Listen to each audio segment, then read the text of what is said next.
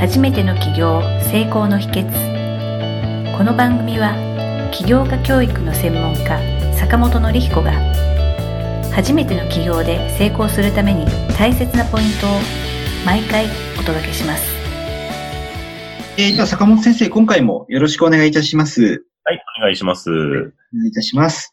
で、今回ですね、坂本先生にお尋ねしたかったのは、まあ実は最近あの、さ特にサラリーマンの方が副業をしたい、副業に興味があるっていう方が非常に増えておりまして、はいそういうサラリーマンの方におすすめの、まあ副業というものをですね、坂本先生からこう、ご紹介いただければと思っております。はい。そうですね。はい。あのーで、まあ、副業、まあ、いろんなものがね、サラリーマンの方、あの、できるビジネスっていうのがあると思うんですけれども、で、で、この副業を考えるときにですね、まあ、どういうふうにお金を増やすかっていう方法が、あの、あるかと思うんですけど、まあ、私もまあ、サラリーマン時代にですね、あの、学んだのが、私はあの、金持ち父さんのパワー投資術っていう本を読みまして、ああ、はい。あの、まあ、この本非常にいい本で、あの、金持ち父さんのシリーズの本は、まあ、面白いんで、よく読みましたけど、あの、最初にと手に取ったのはこのパワー投資術って本だったんですね。はい。その中で書かれてる、その、まあ、お金を増やす3つの方法っていうのがあるんですけど、まあ、それが、まあ1つが不動産。はい。で、2つ目が紙の資産。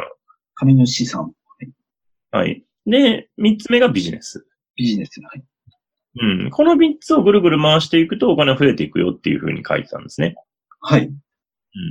で、これは、私はまあ、以前銀行に勤めてたので、あのーすごく実感するんですけど、やっぱり、その、お金を増やされてる方、まあ、その、まあ、この不動産、まあ、紙の資産っていうのは、まあ、株とか、まあ、FX とか、まあ、今だとビットコインとかもね、そういうのも仮想通貨とかも入ってきますよね。まあ、そういう投資、通貨への投資とかですね。はい、投資。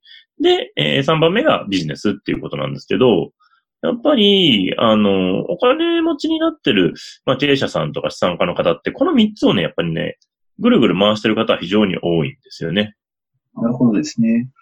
不動産もやりつつ、その紙の資産もやって、で、ビジネスもやる。で、ただこれの比重は人によって違うんですよね。もう、はいあの、ビジネス一本でやってる人もいるし、まあ人によってはもう不動産業一本でやってる人もいるし、うん、もしくはトレーダーみたいな感じでもう株だけでやってる人もいるし、はい。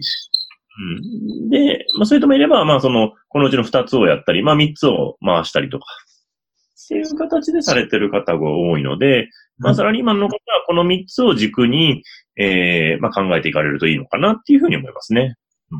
なるほどですね。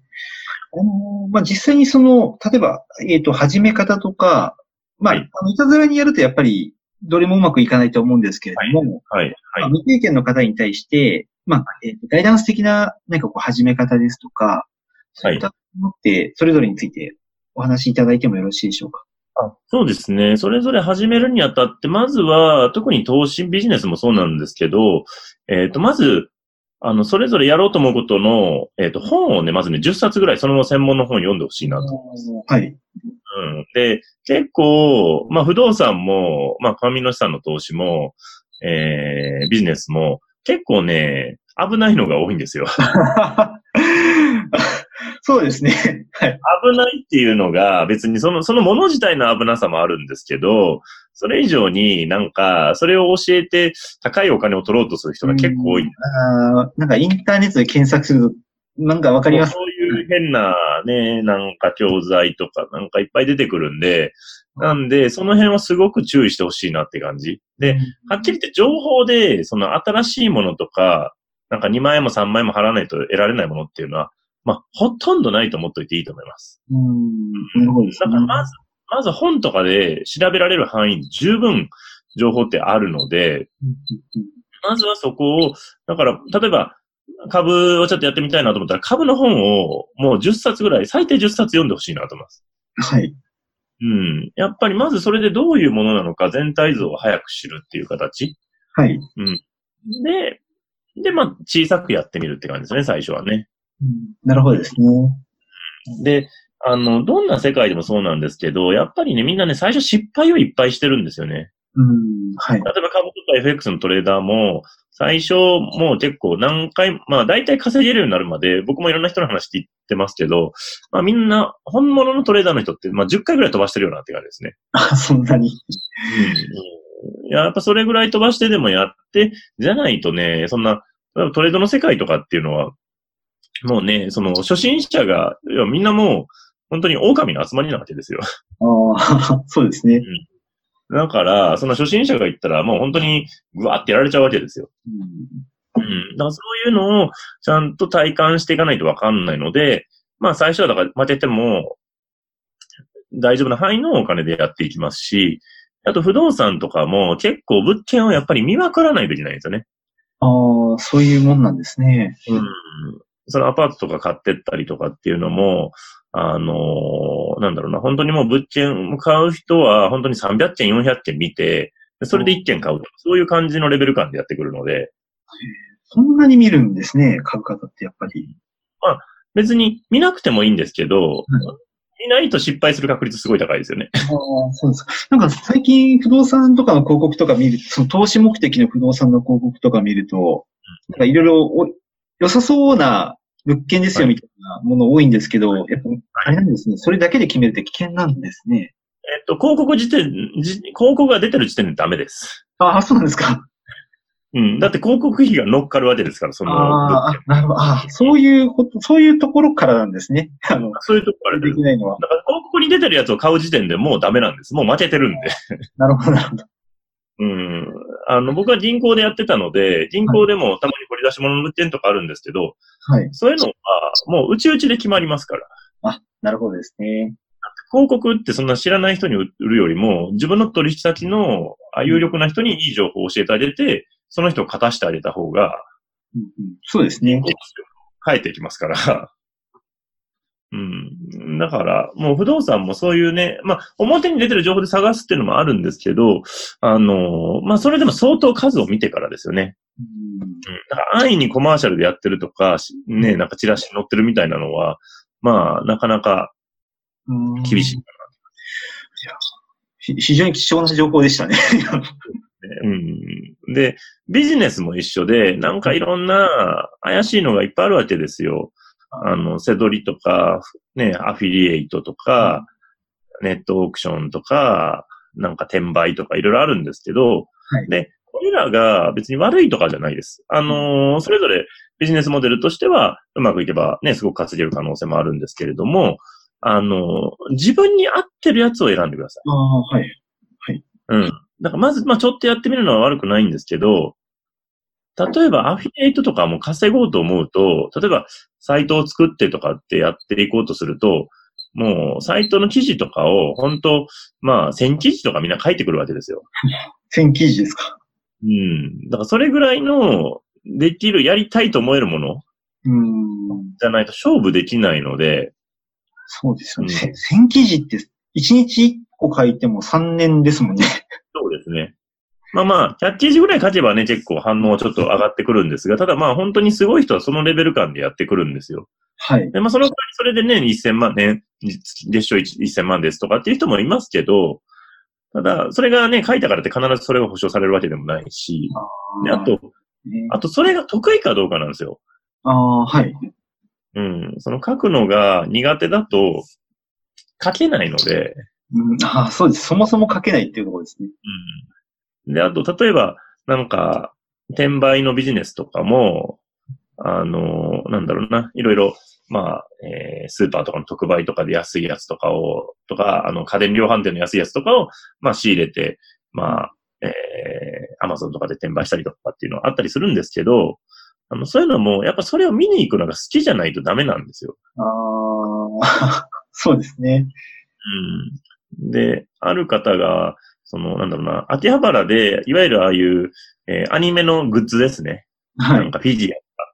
まあそういうのを、えー、転売をするっていうのを、まあ、えー、習ってやってたんですけど、なんかそのうちその先生の、その、だからまあ、ああいうオタクの世界、確かに他にはなるんですけど、めちゃくちゃ厳しいわけですよ。いろいろみんな見る目とかが。ああ、はい。うん。で、あと、そもそもその、フィギュアとかアニメに興味ないとしんどいんですよ。そうですね。うん。いくらお金儲かるとは言っても、うん。で、そのね、本当のマニアの人の気持ちがわかんないから、そ、だからその教えてくれてた先生はすごいそれ好きらしいんですけど、その習ってた人は、なんか途中で自分はそんなにこれ興味ないなって気づいて、できなくなっちゃったっていう。だからやっぱりビジネスでやるのもそうなんですけど、本当にそれ好きかっていうのすごい大事なんですよ。そう、そうですね。今のお話、そのマニアなお話を聞いたら本当そうですね。うん。いや、いくら儲かるからって言って、ね、なアニメのなんとかのキャラクターのこれがどうでって、うん、僕は全く興味がないので、そこに。あ、そうですね。あすごくわかります、わかります。だからやっぱそこ興味ない人がそれやり続けるってしんどいんですよ。あそうですね。あの、よくその飲み会とか行って、あの、会社の飲み会とか行って、おは話盛り上がってた時に、そういうアニメが好きなやつがいて、永遠聞かされると、しんどいですもんね。多分その気持ちですよね。そう。だからそれが好きな人はすごくいいんですよ。だからそこのグッズとかの相場調べて、あ、これが、あ、今これが、ね、割安だからこれ買って、なんか転売したらすごくいいなとか。だからやっぱね、好きじゃないとね、要は商売にするっていうのはそこをずっと見てるってことなんですよね。ああ、そうですね。でこれ何でもそうなんですけど、例えば株だったら株をずっと見てるってことなんですよ。うん不動産だったら不動産ずっと見てますけど、はい。見るんですけど、やっぱ自分がずっと見てて楽しいって思えるものじゃないと、うん副業にするのは難しいなって感じです。ああ、なるほどですね。ななんとなくなんですけど、あの、副業って多分言葉のイメージとして、なんとなくこう、よくサイドビジネスっていうふうな言い方もするので、はいどちらかとい手軽に簡単に稼げるみたいな、そういうものをイメージする人って多いと思うんですね。はい他に会社員の仕事を持ちながら空き時間、隙間時間をを使うみたいな。はい。ただえっと、それだけでこう考えてしまうと、まあ今のお話からすると、隙間時間を使うのもしんどくなるとか、なんか、そういうものになってしまうともう、どんなにいいものでも続かないみたいな、そんな感じですよね。続かないですよ。だって僕はそんな、ねえ、空いてる時間にフィギュアを調べたりとかしてないです。そうそのね、フィギュアファンの人には申し訳ない。あの、フィギュアファンの人は素晴らしいんで、フィギュアがダメとかじゃなくて、僕が興味がないっていうだけなので。そうですね。はい。だからやっぱ自分が興味持てるところを商売にしないと、ああ、そうですうん。ね。うん。いくらこのビジネスモデルが儲かりますぜとかって言われても、しんどいんですよ。うん。そっか、なんか、そのビジネスモデルの話ももちろん大事だと思うんですけども、そのビジネスモデルを使って、はいまあ、儲けられるとか、成功できる、その、そもそもの、のそのところとして、好きだとか楽しめるとか、興味があるっていうのがないと、どれだけいいビジネスモデルを用意してもらっても、それを活用できないんじゃないかなっていう感じあですよ。もう絶対無理ですね。はい。うん。それで稼ぎ続けてる人僕は知らないです。あの、瞬間風速的には儲けたとかはできるかもしれないですけど、うん。あの、5年、10年は無理ですね。ああ、うんそうか。まあ、そういった意味で言うと、そういった前提が全く、こう、触れられない中で、よくインターネットとかで検索すると、まあ、誰でも儲かる副業なんだ儲からないですね。わかるうん。だってそれ儲かるんだったらその人がそれやってればいいんだもん。ああ、そうですね。そんなわざわざ教える必要ないよねっていう。じゃ意外な、まあ、っていうと、そういう、まあ、意外にその、自分がこの、まあ、会社員っていうの方にまあフォーカスして考えた時であっても、やっぱはい。りその方がその副業とかサイドビジネスとしてやっていくのも、結局その成功の秘訣っていうのはその方がこう楽しめたり好きかっていう、そういったところがやっぱり一番の、まあ絶対そこです。うん、だってわざわざ副業って何やってもいいわけじゃないですか。そうですね。それを自分がやりたくないことやるって、これ地獄じゃないですか。あそうですね。というかあの、うんオンとオフとか、あ会社で言うじゃないですか。で、オン、うんオンってこう、どっちかって仕事でしんどいかはいら、オフはリラックスしたい時間を、うん。もっとしんどいものに やっそんな、そんな無理でしょうって話なので、い そうですね。苦行以外の何者でもないですや、もね。う、うん、ド M 以外の何者でもないのそうですなんで、うん、だからやっぱ自分が楽しめるとか、趣味のものとか、で、その中で、どう、これ収益ができるかな、ビジネスができるかな、とかを考えた方が楽しいんですよ。うん、ああ、そうですね。うん。で、どんなものでも僕はビジネスになると思ってるんで、はい。手作りバッグ売ってる人もいれば、はい。ね、で、ビジネスにしてる人もいればね、バイク、趣味のバイクを活かしてやってる人もいれば、ね、あの、自分のね、好きな、なんだ、レザークラフトでね、作るのが好きでそれを売ってる人とかもいるし、はい。うん、でも結局、なんだろうな、そのビジネスやっていくとって、そういう自分の好きが高じて、それが商売になってきたみたいな人で、やっぱ多いというか、そっちの方がね、長く続くんですよ。はい。あの、5年、10年って長く稼げるので、要は副業で稼げますって言って、それ何ヶ月の話っていう。ああ、はい。え、10万月稼げますとか言ってて、えそれ2ヶ月だけの話みたいな。意味ないじゃないですか、そんな。うん、そうですね。そ。なんかあれですね、そうすると副業の、まあ、成功の秘訣っていうのも、まあそう、すごいシンプルですよね。結局好きかどうかで決まっちあ、ゃう。もうそれ、もうめちゃくちゃつきますね。うんだってトレーダーの人とか株やってる人って株が大好きですもん。ああ、そう、そういうもんなんですね。いや、めちゃくちゃ大好きですよ。僕も知り合い、僕一番最初に会ったその不動産の社長さんですけど、それと株で、うん、多分、1億ぐらい増してる時もあったらしいですけど、ね、でも、好きだからやってて、で、あ最近取り返したとかって言ってましたけど、まあ結局行ってこいになってるだけなんで、そうですね。うん、うんっていうね。だから、やっぱり好きかどうかじゃないと勝てないし、それは投資だろうが何でも一緒で、なるほどですね。面白いと思える、ここ、その部分が。うん。だからね、多分、興味性だけで、あの、ビットコインとか買ってた人はね、まあ、軒並み多分やられてるんじゃないですかね。あーまあ、ちょっと言い方良くないですけど、まあ、餌食にされてるというか。まあまあ、ね、その市場に利用されちゃって、とかですよね。だからそのまためには、まずはやっぱり、ね、勉強をしっかり、ね、もうそのジャンルのことを、あの、本当にやるんだったらもう最低本10冊は読まないと、ついていけないですね。なるほどですね。まあ、その好きなことで、なおかつその、まあ、基礎知識として本を10冊ぐらい読むっていうことで、まあ、もう、なんていうんでしょうね、副業のやりたいことが見えてくると思うんですけども、あ、すみません。です。ちょっと今少し聞きたいなと思ったのが、い。あの人によっては、例えばそのフィギュアが好きだとか、株が好きだとかっていう明確な方もいらっしゃると思うんですけれども、はい。あの、好きなのをいざ考えたときにパッと思いつかない方とかもいらっしゃると思うんですね。はい、はい。